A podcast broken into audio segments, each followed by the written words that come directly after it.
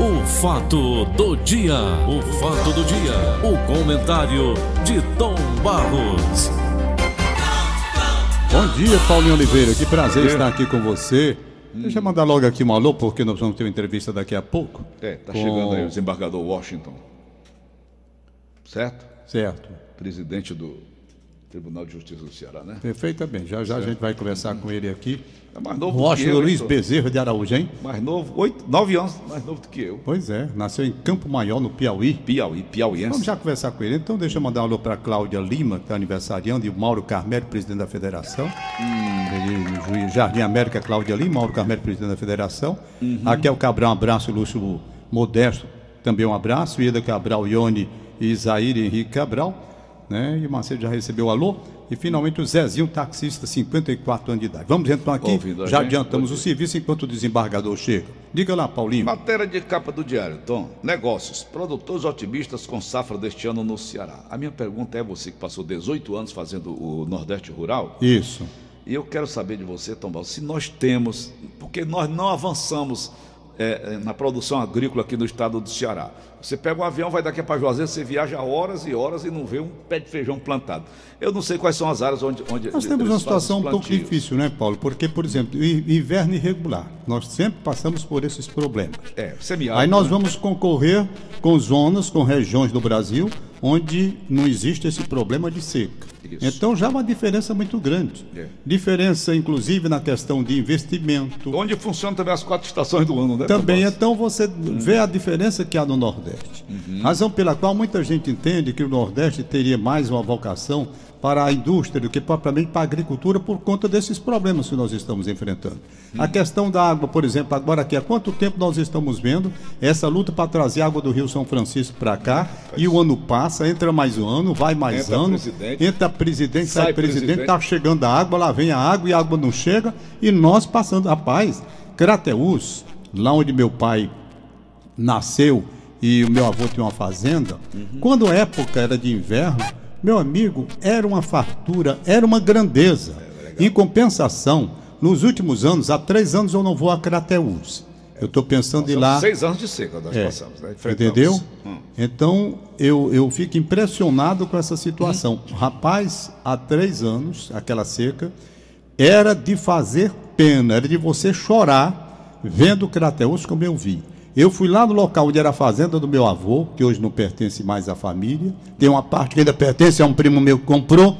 Meu amigo, quando eu vi o, o pesqueiro lá no Rio Poti, que eu olhei, eu digo, Paulo, não tem mais nada. É uma seca, é um, um Saara. Saara. É um deserto. Aí de repente vem a chuva. Aí tudo muda, inclusive o cenário. O verde. Verde floresce, vem. né? Mas é uma coisa que você não pode apostar, porque nós dependemos dessa situação climática, não é? Então, essa concorrência com outras regiões que têm a regularidade é uma concorrência muito desigual. Razão porque muitos estão apostando mais na indústria mesmo. É. Perfeito?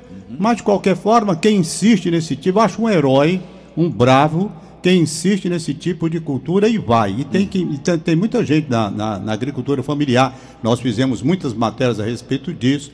Há pessoas que realmente não acreditam e vão. E eu acredito que deva realmente, boa parte do Ceará, produzir como produz. E você esteve no- nos perímetros irrigados, você viu muito bem. Você perto. viu como funcionará. Pés, então, não, não. tem como fazer. Tem- é difícil? É. Você concorrer com as outras regiões? Muito difícil. É extremamente difícil. Mas há como você buscar e tentar, pelo menos dentro da- das condições locais, das nossas condições, produzir bem, aproveitando quando as chuvas chegam. Como agora, por exemplo, temos aí a chuva chegando, não é? Mas esse lamento que você faz, Tom, para mim, é, é pouco fundamentado, sabe o quê? Veja o deserto do Saara, né? veja lá as regiões desérticas. Acontece, Paulo, Israel. acontece que lá você tem uma coisa que se chama dinheiro. E o dinheiro dá para você resolver de diversas formas. petrodólar? Aqui não tem. Aqui nós temos essas terras lá no interior e a terra não é boa. Por exemplo, lá em Crateus realmente é uma coisa difícil. Então a gente tem que reconhecer que a situação do Nordeste do semiárido é uma situação diferente, uma situação bastante complicada. Muito Entendi, diferente. entendi. É, é uma coisa, é uma coisa. Eu me lembro, eu, faz tá tempo, nadando, nadando faz- é, no faz dólar, né, tempo, Tom? Do, é, do petróleo. Isso, faz tempo que eu deixei o. É isso? É, faz tempo que eu deixei o Nordeste rural, muitos anos já. Acompanho ainda domingo as, algumas matérias interessantes que eu acho, mas eu vejo a dificuldade que nós temos aqui. né? Nós É, temos você muita tem razão, sabe? Tom? Eu fico olhando, rapaz, Paraná, Curitiba, safra não sei de quê, São Paulo, safra não sei de quê. Para todo período eles têm uma safra, né? Na É. primavera, determinadas hortaliças, plantas, eh, frutas, né? É. Na primavera. No verão, outro tipo de cultura. Outono, Rapaz, tipo é, de cultura. é um outro, é um outro. Você, você que viaja e vê, nós somos uns bravos. Nós somos uns bravos. Acima tudo um forte. Somos. Porque nessas condições adversas nós ainda produzimos e produzimos coisa boa. Não é? é uma coisa assim. Olha, eu estou vendo aqui uma matéria, Sim. de certo modo me leva a refletir, porque a Polícia Federal está alertando o Supremo Tribunal da República sobre risco de ataques a ministros. Então eu fico pensando até que ponto nós chegamos. Até que ponto nós chegamos. Há alguns anos nós víamos o Supremo Tribunal da República, Ave Maria. sabe? Era uma distância muito grande porque lá ali estavam os homens mais cultos do Brasil, nome tá na parte Supremo, né? da, da parte jurídica. Superiores. É, exatamente. Homens de conduta ilibada. É. Irretocável a conduta de cada um, era o que a gente imaginava cá do lado de fora. Uhum. Não é? A gente olhava para um ministro do Supremo Tribunal da República, só faltava ficar de joelhos, Uhum. genuflexo mesmo para fazer um cumprimento, em virtude da grandeza, da nobreza que aquele homem tinha no cargo que ocupava, no serviço que iria prestar à República Brasileira. Hoje, você vê o Supremo Tribunal da República sendo achincalhado, levado na gozação, por conta de um comportamento indevido de boa parte do grupo que lá está. Até que ponto nós chegamos? E agora mesmo essa questão de ameaça aos ministros. Então, Paulo, o Brasil ficou Essas numa... escolhas políticas, Tom. Rapaz, é, um, são- Hum. é um problema muito sério. Quando eu estudei a composição dos tribunais, lembro como se fosse hoje, até Hum. nós fizemos um debate lá na Faculdade de Direito a respeito de, de saber qual seria o melhor, o melhor caminho. Seria o do concurso público, que na Hum. Os época. critérios adotados. Os critérios. Na época, eu sempre entendi que deveria ser o concurso público, sabe? Sempre entendi que deveria ser o concurso público Isso, isso. para a composição dos tribunais. Faz o concurso, quem é o melhor entra. Né? O mais capacitado, Ah, mais houve, houve quem achasse que não, queria ter a ver outras. Tudo bem. Eu vejo no atual momento essa questão da indicação. Você tem a lista, aí o presidente da República vai escolher.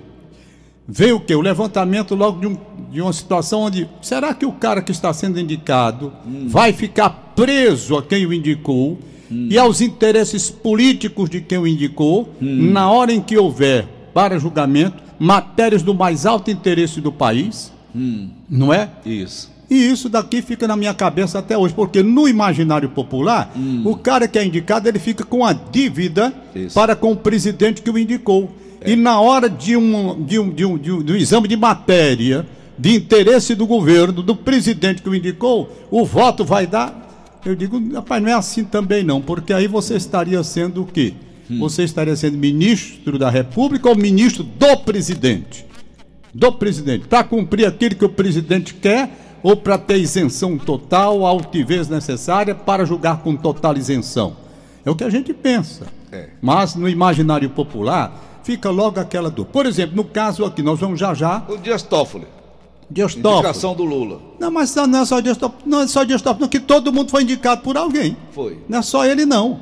Todo mundo ali foi indicado, tem a lista. Marco Aurélio foi do Fernando Collor, primo Pronto. dele. Aí então você pega a lista. Lewandowski, né? a mulher do Isso não- Lula.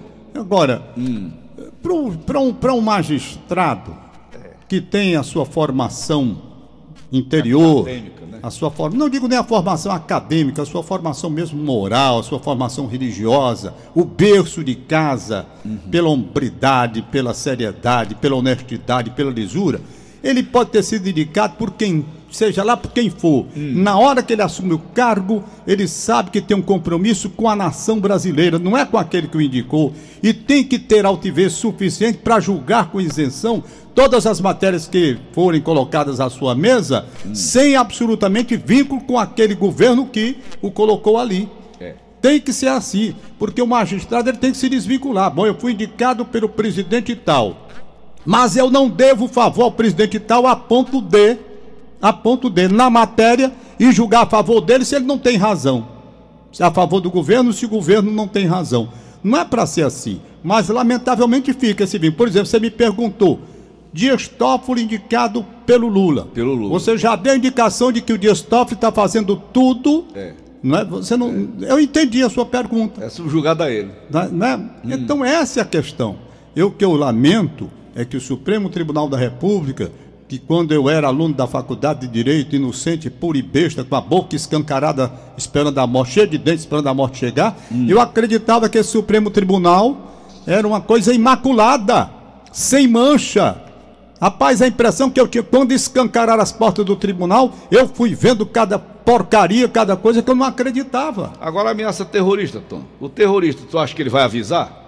Onde não, ele vai o atacar? Terrorista, o terrorista não, não, não, não avisa, né? É. A, arma, a principal arma do terrorista é a surpresa. A surpresa. Né? Uhum. É claro que ele não vai, ele não vai avisar. O terrorista ele é covarde pela própria natureza. Ele ataca, ele faz todo o plano de ação exatamente para pegar a pessoa sem condições de reagir, sem reação. É isso que o terrorista faz, o terrorista. Aí você diz assim, mas o terrorista ele se mata, ele... então é um louco. É um louco. É, não é normal. Né? Não é normal. Eu já disse aqui mil vezes, vou contar novamente. Por exemplo, meu amigo Brigadeiro Sabino Freire.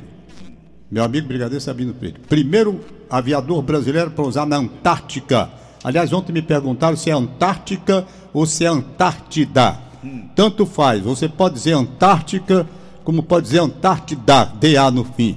O primeiro aviador brasileiro que pousou na Antártida. Explica esse, esse, esse, foi esse o, problema, o, o, o, A Antártida é a região.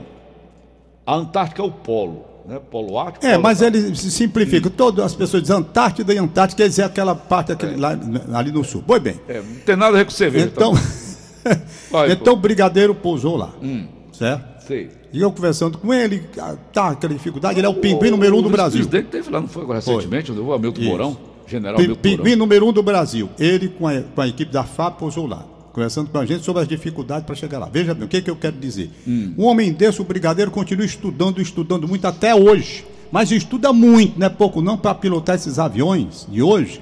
Estuda até hoje. Resultado: o cara se submete. O cara se submete a um estudo desse para ser piloto de linha aérea internacional, como, for aquele, como foi aquele pessoal lá que da Torre das Torres Gêmeas, para jogar um avião em cima de uma torre. Aí como é que você vai entrar na cabeça do maluco desse? Que dá a vida toda para aprender a pilotar uma aeronave, tendo que estudar barbaridade, podendo fazer a vida dele, para se matar. E matar quem E vai... matar um bocado de gente. Então aqui você tem o quê? A pessoa sadia, como é no caso do Brigadeiro, se formou, é, oficial da Força Aérea Brasileira, estudou para servir a pátria, serviu a pátria com a me melhor dedicação e profissionalismo, está explicado. Então, todo o esforço dele por amor àquilo que ele abraçou como profissão. É. Aí o outro pega a aviação vai estudar feito um desgraçado para jogar um avião em cima de uma torre. Como é que você vai entender um negócio desse? Rapaz? Como é que você vai analisar uma figura humana que vai para uma escola de aviação estudar para se matar? Mas foi uma trama toda feita durante muito então, tempo. Não é né? isso que eu estou dizendo. Todos aqueles ali, quer dizer, hum. que, como é que você vai entrar na cabeça de uma pessoa dessa? Aí não avisaram ninguém não que eu fazia aquilo. Não. Pelo contrário. É isso que eu quero dizer. Mas é isso que eu, quero, o que eu quero dizer, Paulo, é que você não pode analisar a loucura. Hum. Como é que você vai adivinhar nunca na sua vida? Soltar uma bomba lá em cima do STF? Pois é. Como é que você vai? O hum. rapaz trabalhar com a loucura, o fanatismo religioso, o fanatismo político, o fanatismo. Leva a loucura. A loucura, o camarada se matar, aprender a pilotar um avião, rapaz. Uhum. Vai jogar em cima do ator. Veja a cabeça dessa gente, como é que é. Né? Eu vou entrar na escola de aviação para quê? Para realizar um sonho profissional e ser aviador. O outro entra na escola de aviação para aprender a jogar um avião em cima de uma torre e matar um bocado de gente. Não dá para você analisar, entrar na cabeça de uma pessoa dessa para saber o que tem lá dentro. Porque o fanatismo, ele distorce tudo. Na visão deles, eles estão cometendo um ato de bravura, de heroísmo. Hum. Não é? Aquilo dali para eles é a glória. Eu tô, vou jogar esse avião, é a minha glória, a minha realização. Então, se entrar na cabeça do terrorista, aí está aqui, o pessoal do Supremo Tribunal da República, a Polícia Federal já fazendo uma advertência, o risco de ataque. A que ponto nós chegamos no Brasil? A que ponto nós chegamos no Brasil? Nessa situação aí.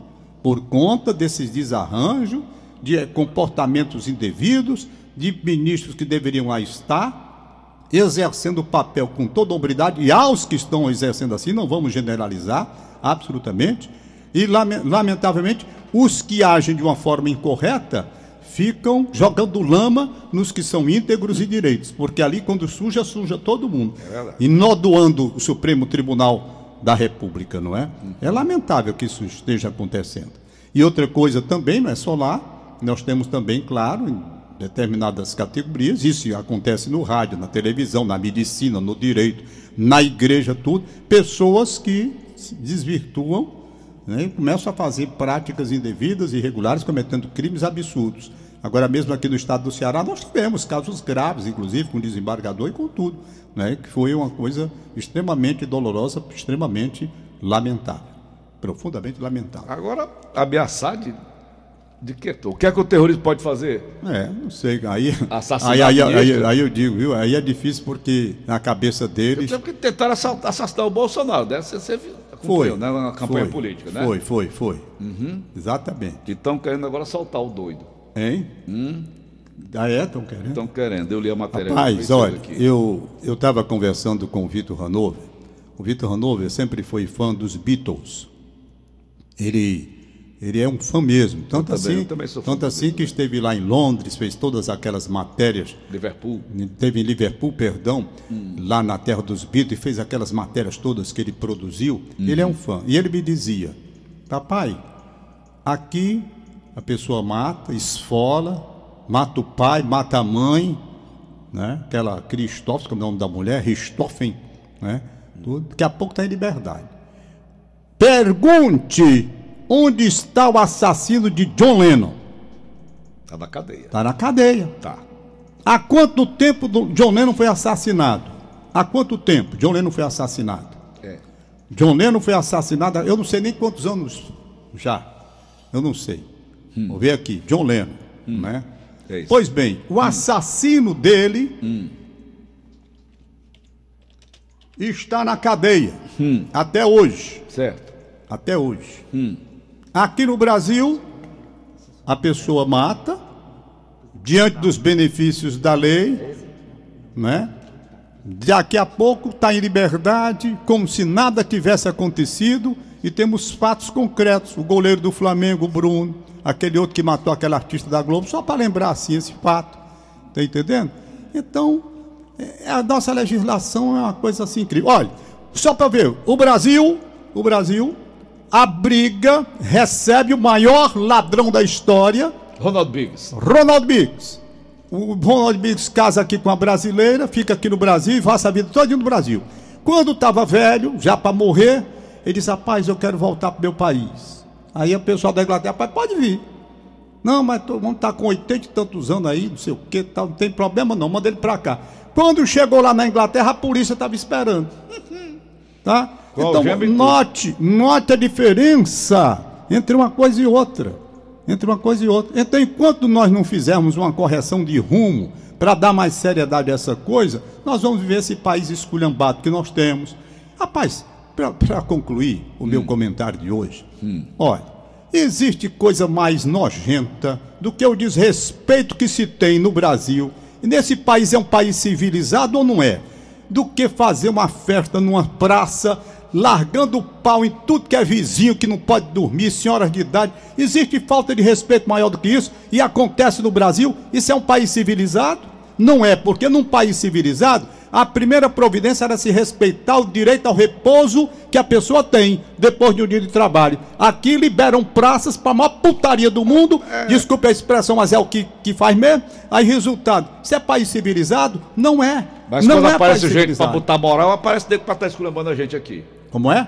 Quando aparece o gente para botar moral, dessas coisas que você está falando. Mas é para botar moral mesmo. É para botar moral, aí é. aparece logo dizendo, é homofóbico, é não sei o que, é racista, é não sei pelo o quê. contrário, ah. pelo contrário, nós estamos até querendo a festa, como já houve. Hum. Já houve festa ali no tempo do Dilso, Dilso, Dilso Pinheiro. Dilso Pinheiro. Festas organizadas, direitas, limpas, bonitas. É verdade. Então o que nós estamos querendo. Irmão GG, né? também, no tempo do GG, festas boas que a população abraçava. Era. população abraçava e abraça. disso, A? Gentilândia abraça qualquer festa, desde que seja uma festa ordeira. Hum. Por exemplo, nessas últimas agora, a polícia realmente foi lá e pôs ordem na casa. Uhum. Rapaz, termina às 10 horas e 10 horas tá terminado. Quem quiser ficar é para ficar direitinho aí, não é para fazer barulho. Então faz. Mas num país civilizado, Paulo, nem isso acontece. No país que quiseram fazer esse Ah, nem negócio, pensa. quiseram fazer esse negócio de fortal lá nos Estados em Unidos. Miami. Hum. Chegaram em Miami, aí disse como é, menino? É, perfeitamente, não tem problema, vocês vão fazer. E eu tive lá. Eu tive lá. Rapaz, botaram um lugar para fazer onde o som. Aí você podia estourar o É, Daqui som. para Maranguape. Daqui para Maranguape. Não chegava o som nunca para atingir. Aí cadê que eles foram fazer mais lá? Hum. Fizeram uma vez, nunca mais. Porque lá é diferente. Lá é um país moral. civilizado. Civilizado. Tem moral. País civilizado. Tem moral. País tem moral. Aí pronto, deu no que deu. Deu no que deu. Né? Mas é isso mesmo. Bom, tá na hora. Né? Vamos embora. Daqui a pouco o desembargador deve estar chegando. Aguardando ele, né? Não é? O trânsito está muito complicado. Está né? complicado o trânsito de Fortaleza, O mas. Washington Luiz Bezerra de Araújo. É jovem, nasceu. Deixa eu ler aqui, ó, enquanto ele chega, né? Graduado pela Faculdade de Direito da Universidade Federal do Ceará, grande faculdade, estudei lá. Possui mestrado em Direito Constitucional pela Universidade de Fortaleza Unifor, com apresentação e defesa de disserta- da dissertação, a qual a banca examinadora atribui a nota máxima. Tom, já É. que ele vinha ouvindo a gente, aquele teu problema lá que tu tá rolando há quantos Ah. anos, hein?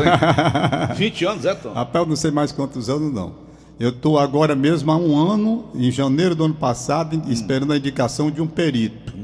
De um perito. Era janeiro do ano passado. Chegamos em janeiro esse ano, fevereiro, e não houve a indicação Agora a ainda. transposição do São Francisco. Não, mas eu vou esse ano, não é possível que eu não resolva esse problema, não é? Aham. Não é possível, porque é uma coisa assim que eu, eu nem acredito que está acontecendo. Uma coisa onde hum, todo mundo quer resolver, as partes querem resolver e nós não conseguimos resolver. Por divergências de um pensa de um jeito, outro pensa de outro. E, e aí o tempo vai passando, eu não quero acreditar que há 10 anos eu esteja lutando, certo? Para acertar esse negócio. Há 10 anos.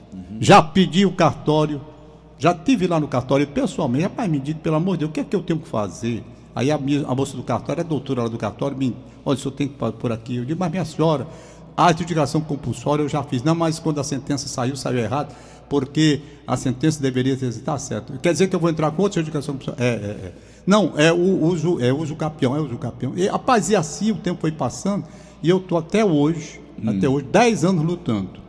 É o rapaz que comprou o apartamento, um senhor muito, muito delicado e Sério. paciente e sério, né? esperando e eu lá tentando fazer esse negócio. Eu digo, meu Deus, eu estou no Brasil, querendo resolver. O cara que comprou o apartamento quer resolver, nós dois estamos querendo resolver e encontramos um entrave que eu não sei por onde é que vai bater. Da outra eu estava conversando com o doutor Marcos Araújo Dantas, meu advogado, a respeito disso. Marcos, o que, que a gente faz? Né? deve Para ver. difícil, né? Aí ele disse, Tom Barros, está com um ano que a gente espera a nomeação de um perito. E eu não sei. Aí outros dias, rapaz, olha, eu estou tentando ficar louco com esse negócio. E não consigo resolver. É a coisa mais simples do meu modo de entender. Bom, querem que eu entre agora com a adjudicação compulsória de dor. Digo, mas meu amigo, eu já entrei há 13 anos que eu entrei e foi resolvido. Não, mas a sentença saiu errada, que mandaram quem tinha que passar era a Bessa Holanda e não a Dona Maria Gonçalves da Rocha Leal. E por aí vai, e tome coisa, etc e tal, e pronto, e acabou essa história. Tá mas certo. é isso mesmo. Um Chegou o a gente- desembargador, Tom? Um dia a gente resolve, né? Vamos nós? Gente aqui, Hein? Aqui, pertinho do Tom Barros. Ele é advogado também? advogado. Eu já fui advogado. Aham. Aliás, sou ainda, porque eu ah, ah, tenho a Ah. minha carteira da OAB, não é? Você tem uma formação Minha apocalíptica, minha- né? minha- Formação apocalíptica. querendo falar bonito, é?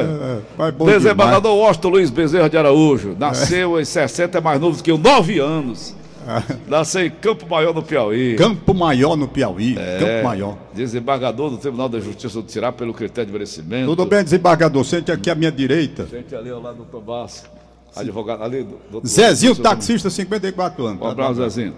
Doutor Washington Luiz é graduado pela Faculdade de Direito da UFC, onde você formou-se também, não é, Tom? Foi, com muita honra, diga-se de passagem. Possui mestrado em Direito Constitucional pela Universidade de Fortaleza, Unifor, com apresentação e defesa da dissertação, a qual a banca examinadora atribuiu a nota máxima. Nota máxima, nota 10, era Especializado 10 em- desembargador. 10. Especializada em Direito Eleitoral e Direito Processual Eleitoral pela ESMEC, com apresentação e defesa da, da monografia. Participou de curso promovido pelo The National Center for State Courts dos Estados Unidos, da América, onde... Já que tomei a língua aqui, rolou. Atualmente faz MBA em Direito, Gestão Pública, curso de Fundação Getúlio Vargas, da Escola Superior da Magistratura do Estado do Ceará, ESMEC. Prazer no programa desembargador. Prazer meu, Paulo Oliveira. Prazer, Tom. Tudo bem? Prazer, Inácio. Eu sou muito amigo do Haroldo Máximo. Ah, meu amigo Haroldo. Doutor Haroldo Máximo. presidente do TRE.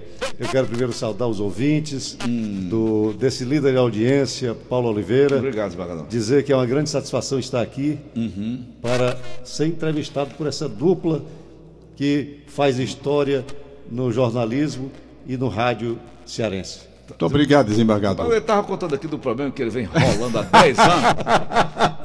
Toda oportunidade Mas que um ele dia tem, eu chego. desse problema. Toda oportunidade que ele Desembargador. Paulo, Paulo, a propósito, você está falando de morosidade, mas olha, o nosso modelo processual ele foi concebido com o propósito de dar segurança e não celeridade. Para cada decisão judicial cabe um recurso.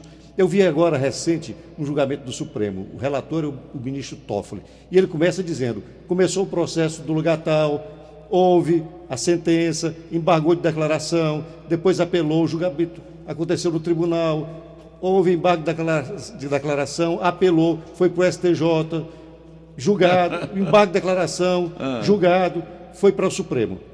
Recurso extraordinário. Aí foi julgado no Supremo. Aí, embargo de declaração. Aí, embargo de divergência, embargo de declaração, divergência. Um, um sem fim de recursos. O sistema permite isso. E é isso que dá essa impressão de morosidade à justiça. O sistema foi concebido não para dar celeridade, mas para dar segurança.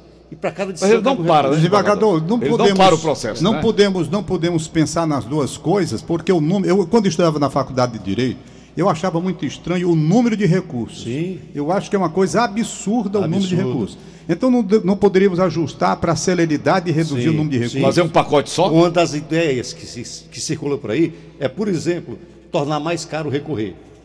Mas isso atinge o pobre. O rico, ele vai recorrer sempre. Tem dinheiro. Não tem dinheiro, né? Então é um sistema que favorece quem tem recursos, tem bons advogados, que recorre sem fim. Não é? Mas aqui no Ceará, nós estamos trabalhando para dar celeridade. E Isso. com relação a isso, nós temos números fantásticos. né?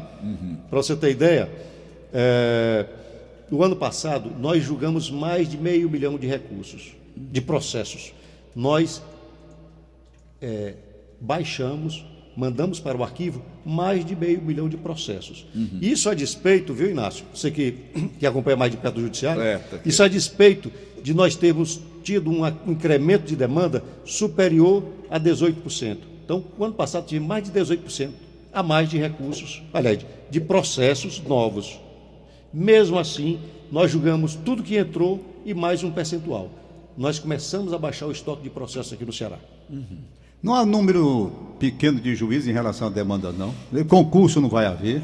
Tá, então, vamos nomear dia 28 de eh, fevereiro os novos juízes aqui do Ceará. Vamos nomeá-los.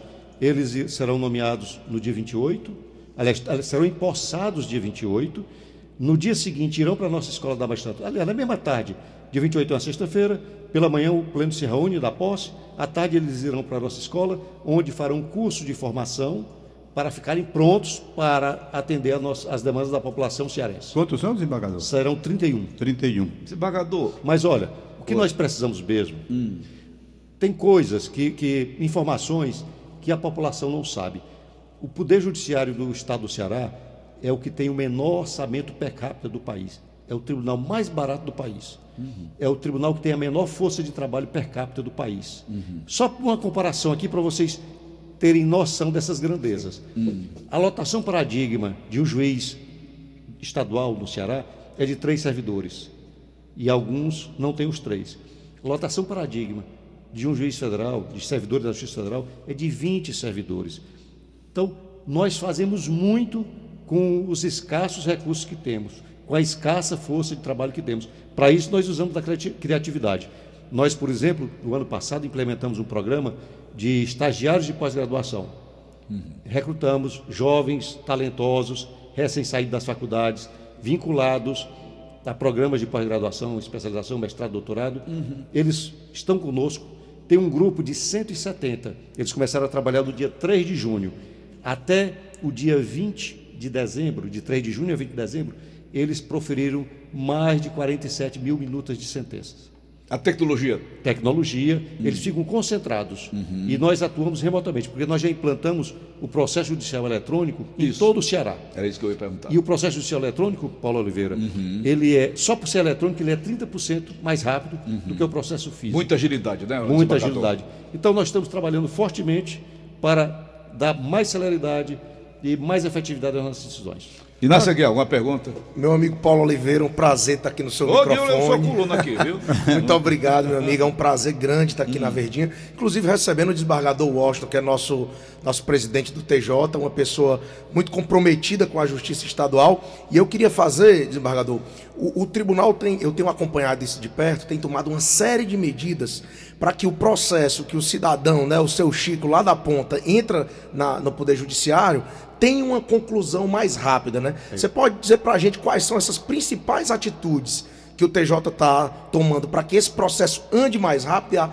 e tenha a solução do caso? Inácio, é, o cidadão ele não quer saber se nós temos o menor orçamento, se Sim. nós temos a menor força de não. trabalho, ele quer o processo dele julgado. Isso. E é. nós estamos trabalhando para isso. Nós temos dois programas para, é, digamos assim, agregar força de trabalho que eu já falei do, do, do programa de estagiários de pós-graduação, e nós temos o programa de juízes leigos, que atua no sistema de juizado.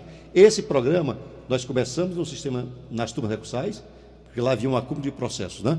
Mas agora, nós já vamos deslocar uma parte dessa força de trabalho para os juizados especiais.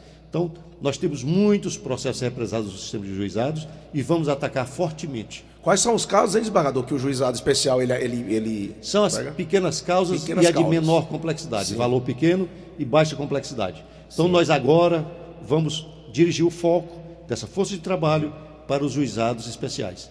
Então, este ano, nós devemos ter uma produtividade extraordinária no sistema de juizados. A área é mais complicada, civil ou criminal? Civil. Civil tem mais complexidade. Hum. O criminal, às vezes, dá mais trabalho porque tem, nós temos hoje o fenômeno das facções é. e da multiplicidade de réus. Uhum. Algumas ações, antigamente, uma ação era contra um réu, na época do Tom Barros, é. era um réu, dois réus, três já era uma. Né? Hoje não, hoje tem, quadrilha. Tem quadrilha, é. 50 réus. É. E aí, todos eles rolam testemunhas. Uhum. Né? Uhum. Então, tem uma dificuldade muito grande. Agora, a modernidade, a tecnologia nos permite trabalhar com muito mais velocidade, porque hum.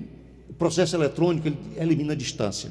Nós podemos fazer videoconferência, audiência por videoconferência. Nos presídios, por exemplo, antigamente era uma, um Deus nos acuda, porque tinha no dia que tinha audiência, eles tinham que trazer um ônibus com escolta armada, com os presos para as, as é, um fórum, para os fóruns. Né? Isso acabou. Desembargador, Isso acabou. um aplicativo, inclusive, até o juiz Sidney estou conversando com ele, dizendo que é um aplicativo que a pessoa pode fazer consulta processual no Brasil inteiro através desse aplicativo. É, nós já, já, nós já hoje o nosso, o nosso o cidadão que é, que é usuário do sistema de justiça do Ceará, ele já pode, ele já pode acessar de casa, de casa conhece o processo, com um computador, qualquer, qualquer dispositivo conectado com a internet, o celular, inclusive. Né? Mas nós estamos trabalhando fortemente para aumentar ainda mais essa tecnologia. Sim. Nós queremos trabalhar com automação, nós queremos chegar num momento em que não precise mais de um servidor para fazer um mandado de citação, por exemplo. Isso é perfeitamente possível. O advogado vai digitar, vai cadastrar uma petição inicial, ele digita o CPF, o sistema busca na base de dados da Receita os dados da parte. Esse é um cadastro confiável. E aí, o sistema, quando o juiz diz cite-se, o sistema gera automaticamente o mandado. Nós estamos trabalhando para chegarmos nesse cenário muito em breve. E essa questão de, eu estava vendo aqui a matéria de agregar Madalena, Itatira, Canidé, como é que funciona isso? Se você for ver as estatísticas dos tribunais do Brasil, os mais eficientes são os que têm o menor número de comarca. Hum. Esse modelo foi concebido numa época, Paulo, em que o processo era físico e a lógica era levar o juiz onde o processo estava. Hoje, a lógica é diferente. Eu até brinquei um dia desse numa entrevista coletiva, eu falei, imagine é, Paulo Oliveira há 40 anos numa fila para pagar a conta da Coelce. Aí alguém ia dizer, Paulo, daqui a 40 anos você vai pagar isso aí usando o telefone. O Paulo ia chegar em casa, ia pegar o, o telefone, aquele telefone preto que ele tinha em casa, como é que eu vou pagar a conta com isso aqui? Não se concebia a possibilidade de um banco é. Num dispositivo móvel, que é um uhum. telefone, mas que tem milhares de outras finalidades. Então, esse modelo aí é um modelo ultrapassado. O que é que nós queremos? Nós queremos dar agilidade à nossa estrutura. Uhum. É enxugar para dar agilidade. Nós temos o fenômeno da comarca sem juiz. É uma comarca de ficção, uma comarca de faz de conta, uma comarca que nunca tem juiz, ela é só um, um, um, um, um recipiente onde o, o, processo entra e não sai, a água entra e não sai, não tem por onde escoar. O que é que nós queremos? Nós queremos tornar a nossa estrutura mais ágil, mais enxuta, para dar celeridade. E os números já mostram aí, um mês de atuação nesse processo de agregação dessas três comarcas, o volume de processos julgados e despachados já é extraordinário, porque eles estavam absolutamente parados. Nós temos uma comarca aqui no Ceará que ela está há 5 mil dias sem juiz. 5 mil dias, ela não tem juiz. Ela não 5 mil juiz. dias lá de. Uma demanda tempo, de 300 né? processos ano acumula um acervo de 3 mil processos. Uhum. Isso é, é um absurdo. Isso gera ineficiência. Isso gera morosidade. É isso que nós queremos acabar. Na verdade, nós não queremos prejudicar o cidadão, muito pelo contrário. O cidadão vai continuar tendo o seu fórum. O fórum de Madalena vai continuar existindo. O fórum de Itatira vai continuar existindo. O fórum de Quiterianópolis vai estar lá. O cidadão vai para lá para fazer a audiência. O juiz pode estar em Tauá, no caso de Quiterianópolis, e a audiência se faz por videoconferência. O cidadão não vai ser prejudicado. A informação do processo está lá. Aliás, está no celular dele. Uhum. Ele pode acessar o, o processo pelo celular. Então, com isso, nós acabamos com essa história de não ter juiz para julgar o processo, porque o processo vai para onde tem juiz. Nós estamos vendo aqui novos fóruns, por exemplo, tem Várzea Alegre, Senador Pompeu, Uruburetama, Santa Quitéria, Quixeramobim, Aracati. Sim. Com 42 milhões para o interior do Estado. Pois é. Na lógica do, do Poder Judiciário cearense, os recursos eram muito escassos, sempre foram, tradicionalmente muito escassos. O que é que se fazia primeiro? Primeiro o tribunal. Segundo, o Fórum de Fortaleza. Terceiro, se sobrar, Sobral, Juazeiro, as cidades maiores. Nós invertemos essa lógica. Hoje, primeiro lugar, o interior. Então, nós estamos indo para o interior. Nós trocamos todos os computadores de todas as nossas comarcas do interior, porque eram computadores obsoletos que não permitiam trabalhar com processo eletrônico. São, são todos novos. Ah, Era de pouca agilidade. Pouca agilidade. Hum. Nós tínhamos fóruns com mobília velha, birô quebrado, remendado, é, ar-condicionado janeleiro barulhento. Hum. Que foi o que nós fizemos? Nós estamos climatizando os nossos fóruns com máquinas mais modernas, split. Dando mais conforto. Dando conforto, uhum. trocando a mobília uhum. para que o trabalhador, o servidor do tribunal trabalhe com dignidade. Então, nós invertemos a lógica, mas mandamos o dinheiro para o interior. Desembargador, eu assisti recentemente uma série da Netflix intitulada Eu Sou um Assassino. São 8 mil condenados à morte nos Estados Unidos, em alguns estados onde praticam ainda, pena, ainda tem pena de morte. Mas aquelas pessoas que são condenadas, geralmente eles passam 20, 30 anos. É a morosidade da justiça ou é um processo normal? Não. Naquele caso lá, hum. é porque eles tiveram muitos erros judiciários. Isso. Inclusive pessoas hum. que foram hum. condenadas, executadas e depois se provou que eram inocentes. Ah. Tá certo? Uhum. Então é para que não reste mais nenhuma dúvida uhum. da culpabilidade, porque matar um inocente é terrível. Presidente, como é que está o andamento dessa reestruturação no interior, né? A gente falou aí de Quiterianópolis, que vai ser agregada a Tauá. Como é que está esse andamento? Isso vai, já está valendo para o cidadão lá na ponta, presidente? Já está valendo, os resultados já estão aparecendo, agora será algo paulatino. Nós vamos executar essa, esse processo de modernização na nossa estrutura ao longo de cinco anos. Nós não vamos fazer nada soldado. Tem um planejamento, primeiro três. Por quê? Porque não adianta eu pegar 2.400 processos de uma comarca e jogar para outra. Eu vou abarrotar a outra. Sim. Nós temos primeiro que trabalhar esse acervo. Vamos dizimar esse acervo. zerar esse acervo, chegar muito próximo de zero, de modo a que não impacte negativamente a produtividade do outro juiz que vai receber esse acervo. Uhum. E para mostrar para o cidadão que a coisa vai funcionar. Então, são três comarcas no primeiro momento. Depois, ao, ao longo deste ano, nós deveremos fazer o processo de agregação de dez comarcas. As outras serão nos anos subsequentes. Tá Sempre dessa forma. Um planejamento para cada comarca. O senhor falou dos estagiários. Sim. O entusiasmo deles, como é, desembargador? É contagiante. É contagiante. Faz gosto chegar. Você vê aqueles jovens eles, eles trabalham. Querem mostrar serviço. Mostra, né? Querem mostrar serviço. Porque ali é uma vitrine. Uhum. Aquilo é uma vitrine. Uhum. Aqueles que estão se destacando, tem, tem deles que já foi convidado para ser assessor de desembargador, assessor de juiz. Então é uma vitrine. Aquele jovem estava sem oportunidade de emprego, né? Normalmente estudando, estudando para concurso. Eles foram lá para o nosso núcleo de produtividade remota. Esse núcleo ele atua em todo o Ceará. Tem parte deles atuando numa, comarca, numa vara de Juazeiro, uhum. tem uma parte deles em Quiterianópolis, uhum. remotamente, sem se deslocar. Uhum. Tem uma parte em Itatira, outra parte em Madalena. Então atuam remotamente. Estão debruçados ali naqueles ali processos. processos. É, é, são salas, são três salas. Que lindo. Com 170 são eh, estações de trabalho. Hum. Você precisa fazer uma visita lá para você ver que maravilha. Zé Bagador, como é que o senhor hum. conseguiu economizar? Estou vendo aqui 12 milhões de reais é. desse dinheiro aí. Eu acho é. que o deslocamento, né, né? Tem a ver. Olha, olha. Hum. Foi licitação, né? Licitações. Mas tem economias em, todos, em todas as áreas que nós atuamos. Por exemplo, nós gastávamos muito com diária, porque o processo físico exigia a presença do juiz lá. Uhum. Hoje o processo é eletrônico. Então, nós não queremos mais nosso juiz se deslocando, o correndo deslocamento. em estrada. Ele fica, ele está respondendo por outra comarca, que está sem juiz momentaneamente, mas ele fica na comarca dele. Se precisar fazer uma audiência lá, ele faz remotamente. Todos os nossos fóruns estão interligados ao cinturão digital. Ah. Nós temos um, um, link de internet de, de é, 100 megas para você ter ideia, o link que nós tínhamos antigamente era de 2 megas, hum. agora é de 100. Hum. Né? Então, o juiz não precisa se deslocar, economizamos com diárias, o juiz não corre risco e damos celeridade, porque só o, o, o tempo de deslocamento já é um tempo perdido, que hoje é utilizado para produzir nos nossos processos. E corre e também nossos... risco, corre, desembargador? Corre também risco corre de morte, não corre? corre Você vê, corre, o, o STF está sendo ameaçado aí, né? Não, mas não é só isso, não. É, é, risco de morrer na estrada. Nós tivemos é, mais de um juiz que morreu em acidentes. Em acidentes também por bandidos. É. É, insatisfeitos. É, mas, é, mas o caso hum. do, do, juiz é mais raro. Hum. Porque se o juiz tem compostura, se ele tem isenção, a pessoa que foi condenada, ela sabe que aquele julgamento é justo. Estava errado não? mesmo, né? Exato. Tem esse detalhe também. Okay. Desembargador, hum. o, não poderia deixar o senhor passar por aqui sem pedir uma visão que o senhor tem a respeito do pacote anticrime, essa reforma do governo. Muito bem, o que mais chama atenção nesse, nesse pacote são duas coisas. Primeiro, a audiência de custódia em 24 horas, que nós já fazemos na capital. Aqui nós já fazemos. Nós tivemos casos de custódia em seis horas uhum. da prisão a realização da, da, realização da audiência. Seis horas? Seis horas. Uhum. Então nós fazemos aqui no Ceará, aqui na capital, em 24 horas. Mas nós já temos todo o planejamento feito para fazer no estado todo em 24 horas. Isso porque o processo judicial eletrônico permite. Uhum. Nós vamos funcionar com. Nós temos que trabalhar com o conceito de competência regional.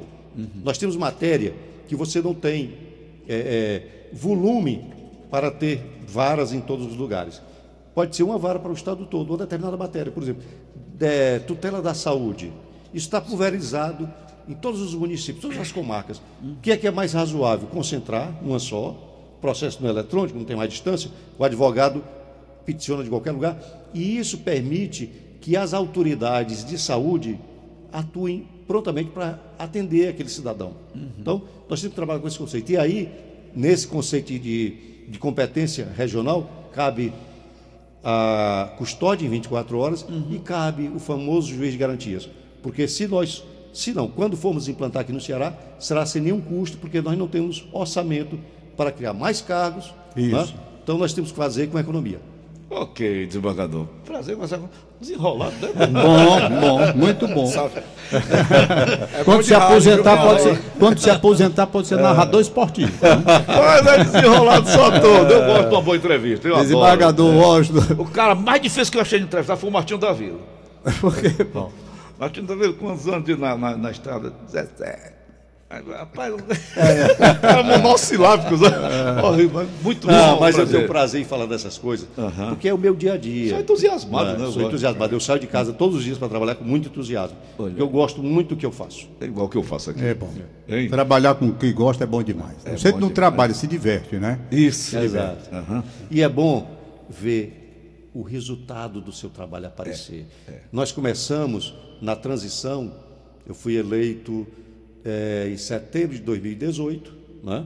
e eu tive até janeiro para fazer o planejamento. Adequar o seu sistema. Fazer o planejamento do, do, do meu plano de ação, uhum. de gestão. Né? Certo. Então, eu tive a ideia do, do estagiário de pós-graduação, de trazer os juízes leigos aqui, criar a figura do juiz leigo, e nós fomos com a ajuda dos técnicos do tribunal, que nós temos um excelente quadro de servidores. Uhum. E uma coisa que eu aprendi, viu, Paulo? Uhum. Você não faz a gestão, você monta a equipe. E a equipe é que faz a gestão. E no meu caso, eu montei uma seleção. Uhum. São todos craques. Né? E aí, você planeja, né? concebe aquele plano, e quando toma posse, põe em execução e os resultados começam a aparecer. Quando eu vi primeira semana de trabalho dos juízes leigos, o volume de, de processos julgados, você, em, de junho a dezembro, uhum. 47 mil minutos de sentença, é uma coisa extraordinária. É. Isso dá, dá, muita satisfação ao gestor. Aliás, desembargador Washington, eu estava vendo aqui a preocupação que o senhor tem de dar ao servidor as melhores condições para o desempenho das funções. Sim. Isso melhorou muito? Melhorou, melhorou muito, muito. O nosso servidor do interior, ele, ele era por falta mesmo de estrutura do tribunal, de recursos, ele ficava mesmo em segundo plano. Né? Hoje, o, o, o, servidor do tribunal se sente valorizado. Nós criamos um canal de comunicação direto com o servidor, uhum. que é o Presidente Responde. Uhum. Hoje, por exemplo, eu vou gravar o Presidente Responde. Eles mandam as perguntas, nós respondemos a todas. Uhum. Tá? Não tem aquela história de escolher, não. Uhum. E respondemos tudo que o servidor pergunta. Pergunta coisas de interesse da carreira, às vezes de interesse pessoal. Né? É um tira dúvidas. Pois é. Então, essa valorização do servidor está se refletindo nos bons números do tribunal. Esses bons números é fruto do trabalho de magistrados e servidores. Isso. Todos empenhados.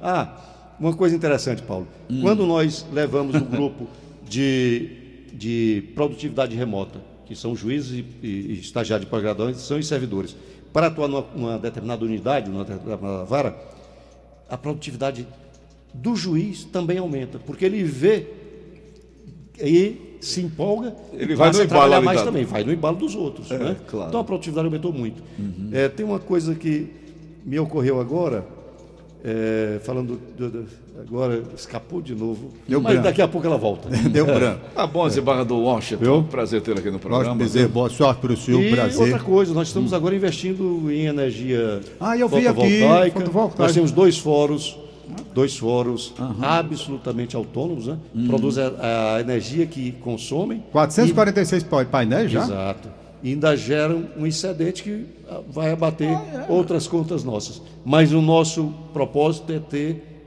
a gerar toda a energia que o judiciário consome. Esse é o propósito. Quando vamos, quando vamos conseguir, o tempo dirá. Beleza, ótimo, valeu. Boa sorte para o senhor, com um prazer. Piauiense. Né? E eu é que agradeço, Paulo Oliveira, Tom Barros, Inácio Aguiar. Muito obrigado por esta oportunidade de falar aos ouvintes do grande programa do grande Paulo Oliveira. Obrigado, Quando tiver mais novidade, portas abertas. Eu, eu brinco sempre direi. 26 horas por dia. Direi. abraço, desembargador. Um abraço. Um sorte para o senhor. O fato do dia. O fato do dia. O comentário de Tom Barros.